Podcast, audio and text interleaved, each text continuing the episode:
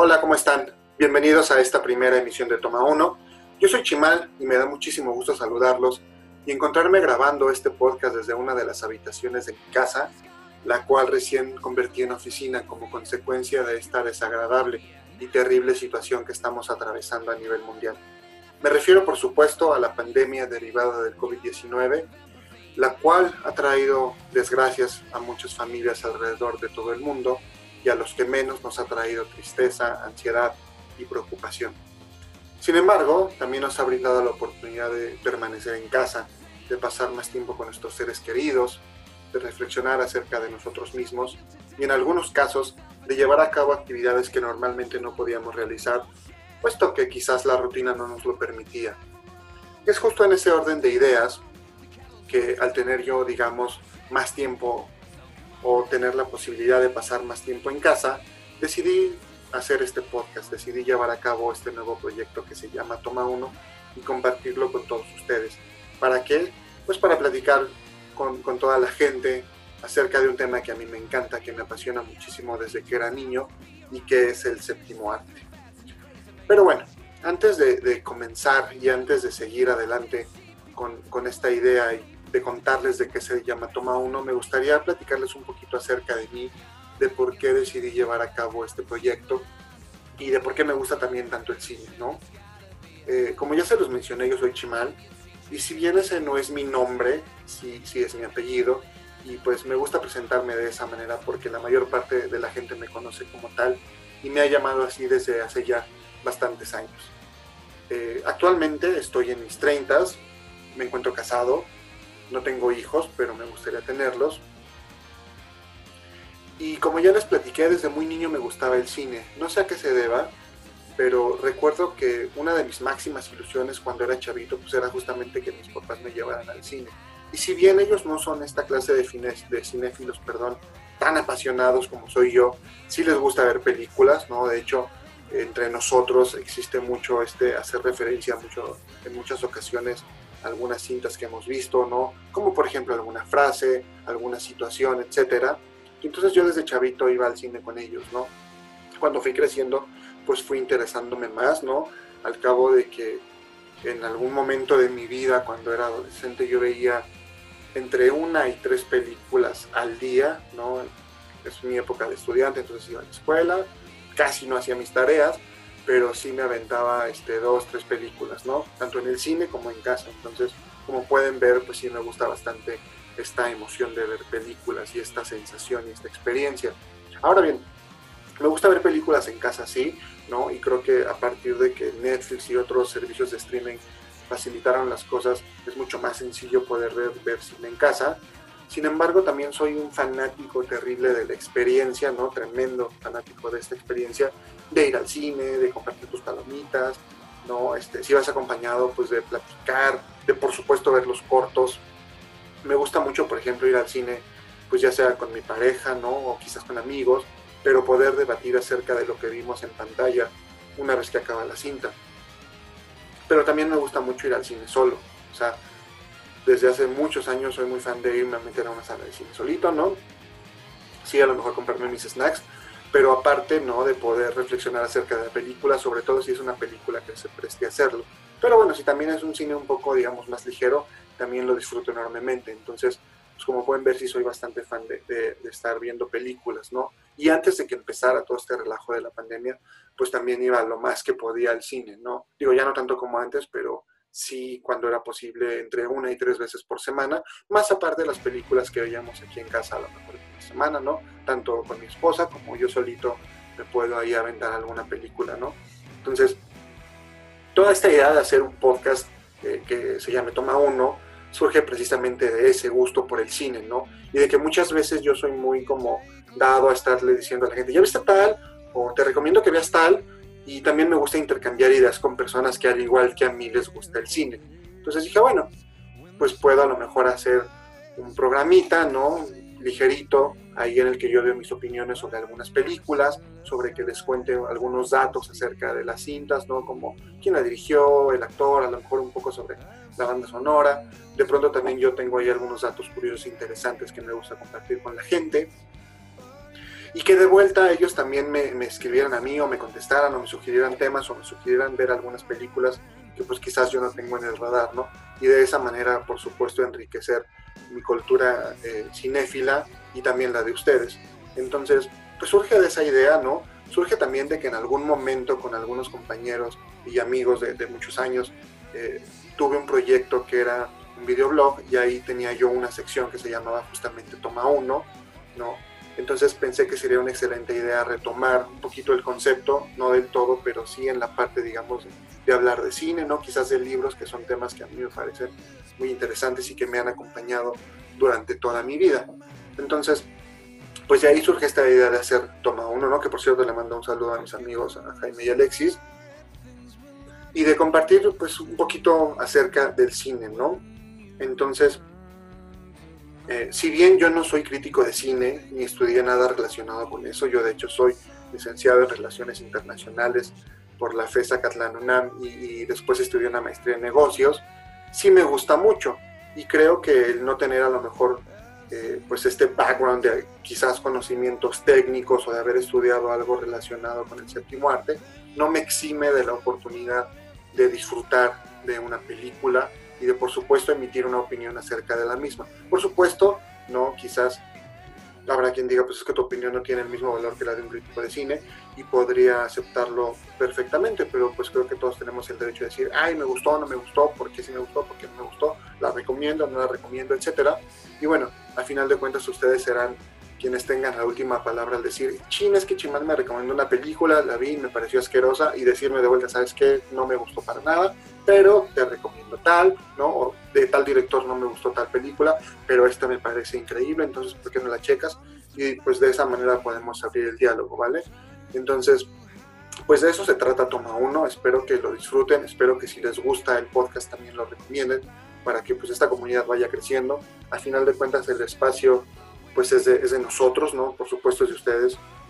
Y podemos aquí intercambiar ideas y platicar acerca de un tema que seguro nos gusta, ¿no? Y que es el cine y que compartimos. Entonces, sin más ni más, creo que es buen momento para empezar a hablar un poquito sobre cine. Y la primera película que me gustaría tocar, el primer tema del que me gustaría hablar, es justamente de Joker, ¿no? Como ustedes saben, recién se estrenó en HBO y tuve la oportunidad de verla el fin de semana. Ya la había yo visto en cine, de hecho por ahí hay este, una anécdota un poquito interesante acerca de la película.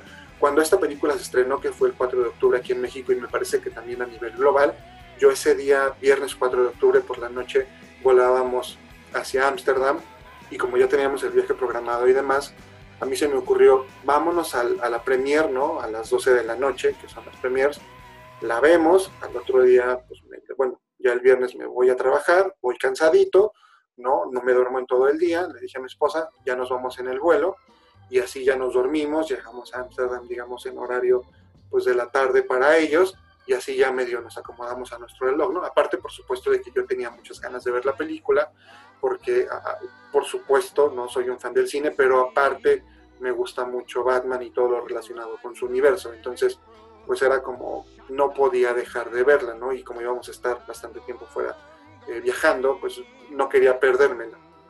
Entonces así lo hicimos, ¿no? Hicimos nuestro plan, nos fuimos a ver la premier. En ese momento, este, después de que la película en general me gustó, ahorita les cuento por qué.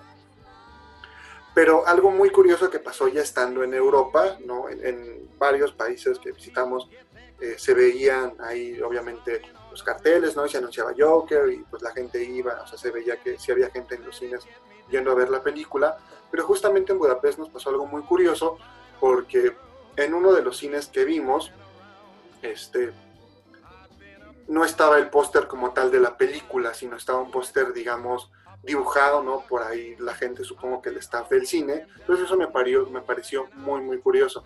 Y bueno, aprovecho igual para decirles que voy a postear esa foto en el Facebook Toma 1 que si ustedes se meten a Facebook y buscan toma-1 así con número, el número 1, lo van a encontrar y pues igual ahí para que le den like y nos empiecen a seguir. Y pues ahí de pronto estaré posteando algunas cosas ¿no? relacionadas con el cine, con las películas que estamos comentando, quizás algún video, algo de música, para que podamos tener esta interacción y por supuesto para que ustedes me escriban, me cuenten sobre los temas que, les gustaría que tratáramos en este espacio y pues platicamos un poco más. Pero bueno, me llamó mucho la atención, me pareció padrísimo. Desafortunadamente no tuve la oportunidad de ir al cine por allá, pero espero algún día poder hacerlo, ¿no? Sobre todo para comparar cómo es la experiencia entre México y otros países. Pero sí les puedo decir que justamente durante ese tiempo algo de lo que más extrañé fue el cine. Pero volviendo a Joker, la verdad es que la película me pareció eh, buena, me pareció acertada. Eh, lo que más me gustó en lo particular fue la actuación de Joaquín Phoenix, ¿no? La cual, pues como ya sabemos, le valió un Oscar. Y me pareció bastante destacable el trabajo que él hace con su cuerpo, ¿no? A lo largo de la cinta. Y sin spoilers, aunque supongo que la mayor parte de ustedes ya la vio, hay un par de escenas en las que a mí me parece que hace unas cosas increíbles con su cuerpo. Una de ellas es después de que tiene un altercado en el, en el metro, ¿no? Con esos muchachos que le empiezan a molestar y se burlan de su problema, eh, de la risa eh, incontrolable que, que, él, que, él, sufre y que él padece. Eh, después de ese altercado, cuando él se va y se mete por ahí a un baño público y se encierra y que hace esta especie como de baile, ¿no? Y como es como un performance, me parece fantástico el trabajo que él hace con su cuerpo. Y posteriormente, ¿no? Esta escena que seguro todos identifican cuando está bailando en las escaleras, que es justamente cuando yo siento que hace esa transición final hacia la locura, ¿no? Entre el personaje de Arthur Fleck, que es como el hombre que está atormentado y que tiene problemas y que sufre y demás, y cuando se convierte ya en este Joker, ¿no? Y que incluso eh, pasa de ser como esta persona apocada, que se ve triste, que se ve deprimida, y de pronto ya lo ves como con esta personalidad que irradia seguridad, ¿no? Y, y que se siente pues en ese momento que se ve a sí mismo como dueño del mundo, ¿no? La forma en que prende el cigarro, la forma en que camina, esta sonrisa sardónica en su rostro, creo que hace que esta película tenga justo ese impacto que se esperaba que tuviera, ¿no? Por otro lado, eh, y esto lo platicábamos igual entre algunas personas que hemos visto la película, si bien la actuación de Joaquín Phoenix es impecable. De pronto el guion siento que nos lleva un poco a esta situación de generar empatía hacia el personaje, pero más bien a través como de pues, toda esta desgracia que él sufre, ¿no? Es decir, me quedé un poco con esta sensación al final de la película de, pues es que casi, casi tenía que ser malo, ¿no? Y de ninguna manera, por supuesto, disculpando las acciones que el personaje lleva a cabo a lo largo de la cinta, pero es como, es tanto el sufrimiento que él tiene desde niño, ¿no?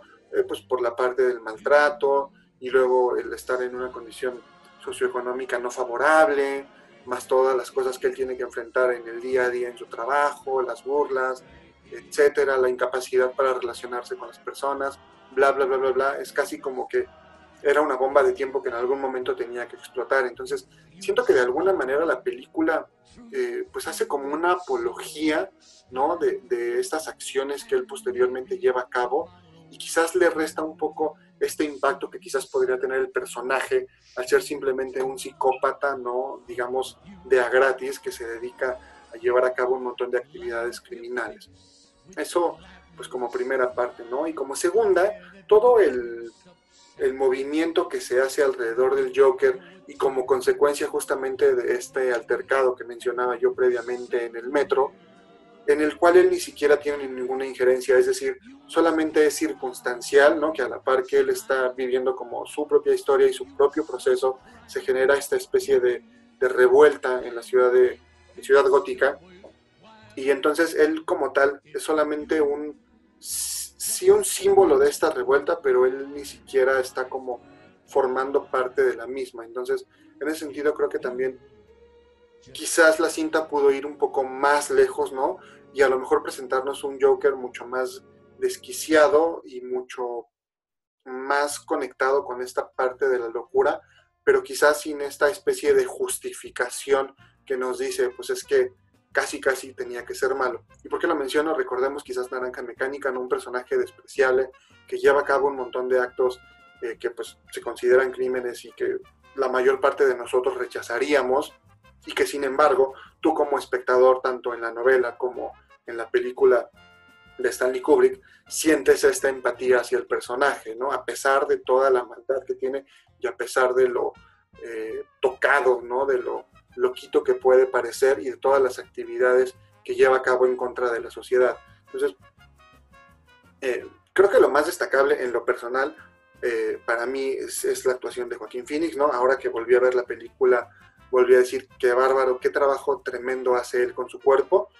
Eh, y bueno, esperemos a ver si, si hay algo más, ¿no? De, de, Joaquín Phoenix, tanto de Joker, ya dijeron que no, pero pues ya sabemos que los estudios de pronto les llegan al precio y se pueden presentar algunas secuelas interesantes.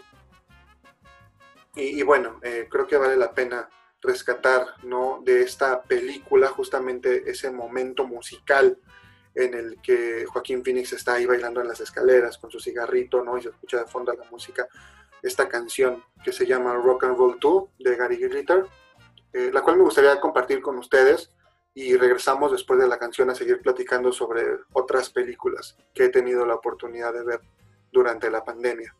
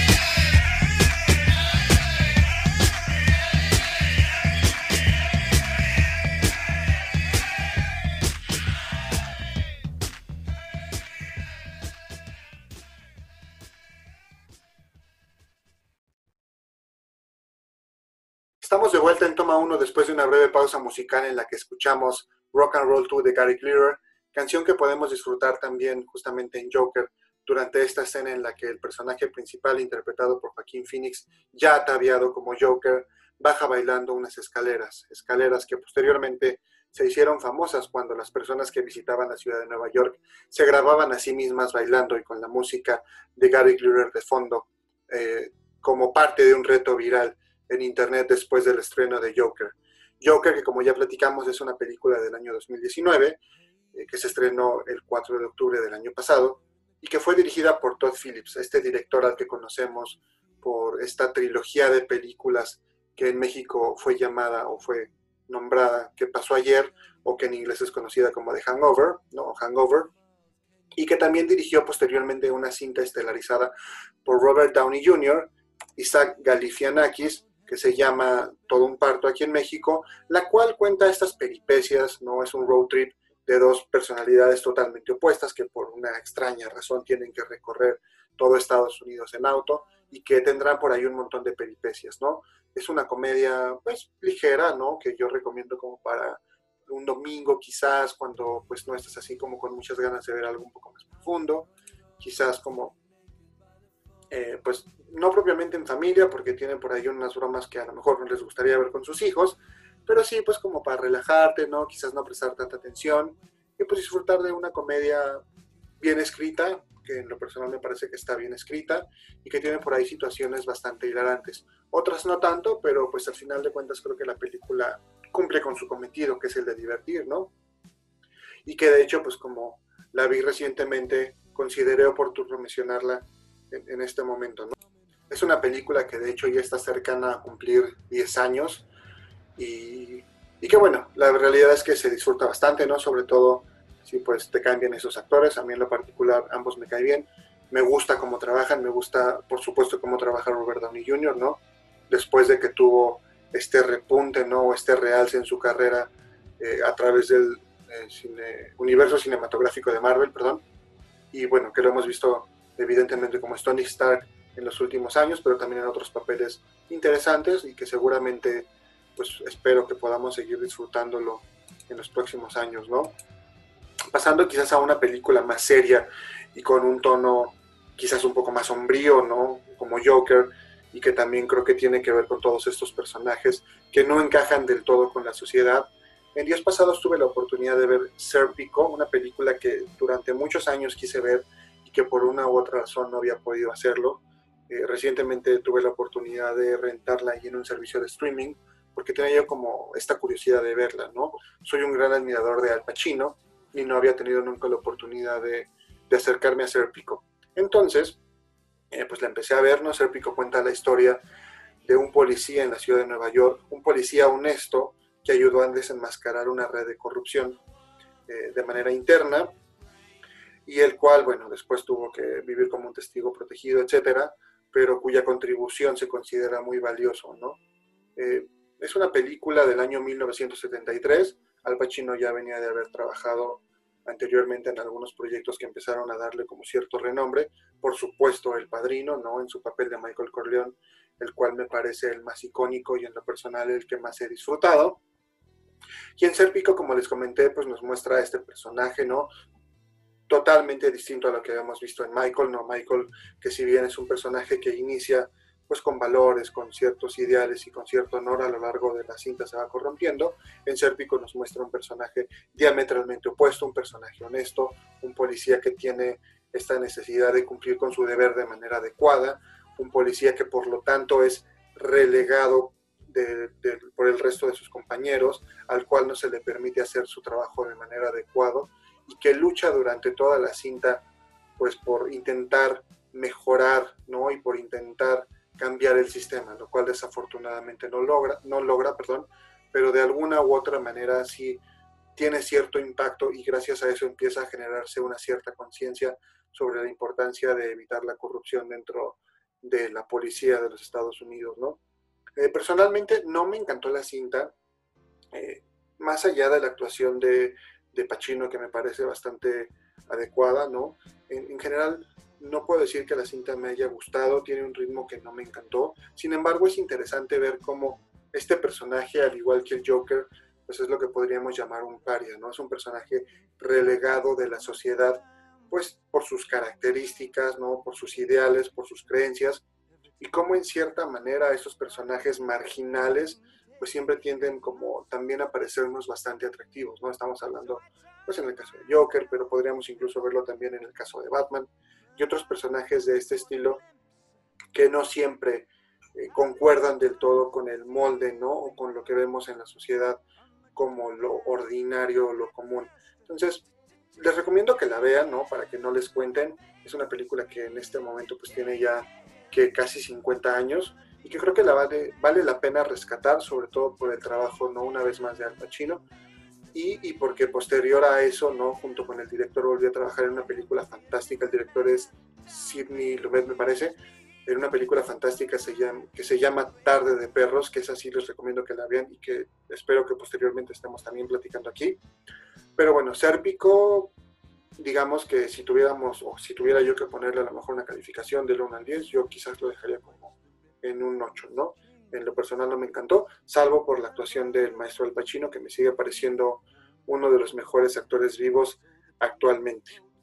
Y bueno, eh, para seguir platicando un poquito más sobre algunos temas de mi interés y espero que también del suyo, ¿no? Me gustaría platicarles que durante la cuarentena, eh, al igual que muchos de ustedes seguramente, también he tenido oportunidad de ver series. Personalmente no soy una persona que disfrute mucho de hacerlo y eso es porque me cuesta trabajo engancharme con una serie, ¿no? Por eso creo que las películas me resultan mucho más sencillas de ver, puesto que duran dos horas, ¿no? En algunos casos tres o más, pero no hay que invertirle tanto tiempo y de pronto con las series yo puedo perder un poco de atención por mi propia personalidad y demás. Sin embargo, ¿no? ahora que se estrenó en días pasados, hace ya que casi un mes, eh, la tercera temporada de Dark, la cual yo nunca había visto, eh, pues me llamó la atención ¿no? por algunas reseñas que había leído y demás. Le dije a mi esposa, oye, ¿cómo ves que nos aventemos Dark? Ella ya había visto algunos episodios, pero pues nos, nos, pusimos a la tarea de ver las tres temporadas juntos en el menor tiempo posible. Entonces nos aventamos por ahí algunos maratones, ¿no?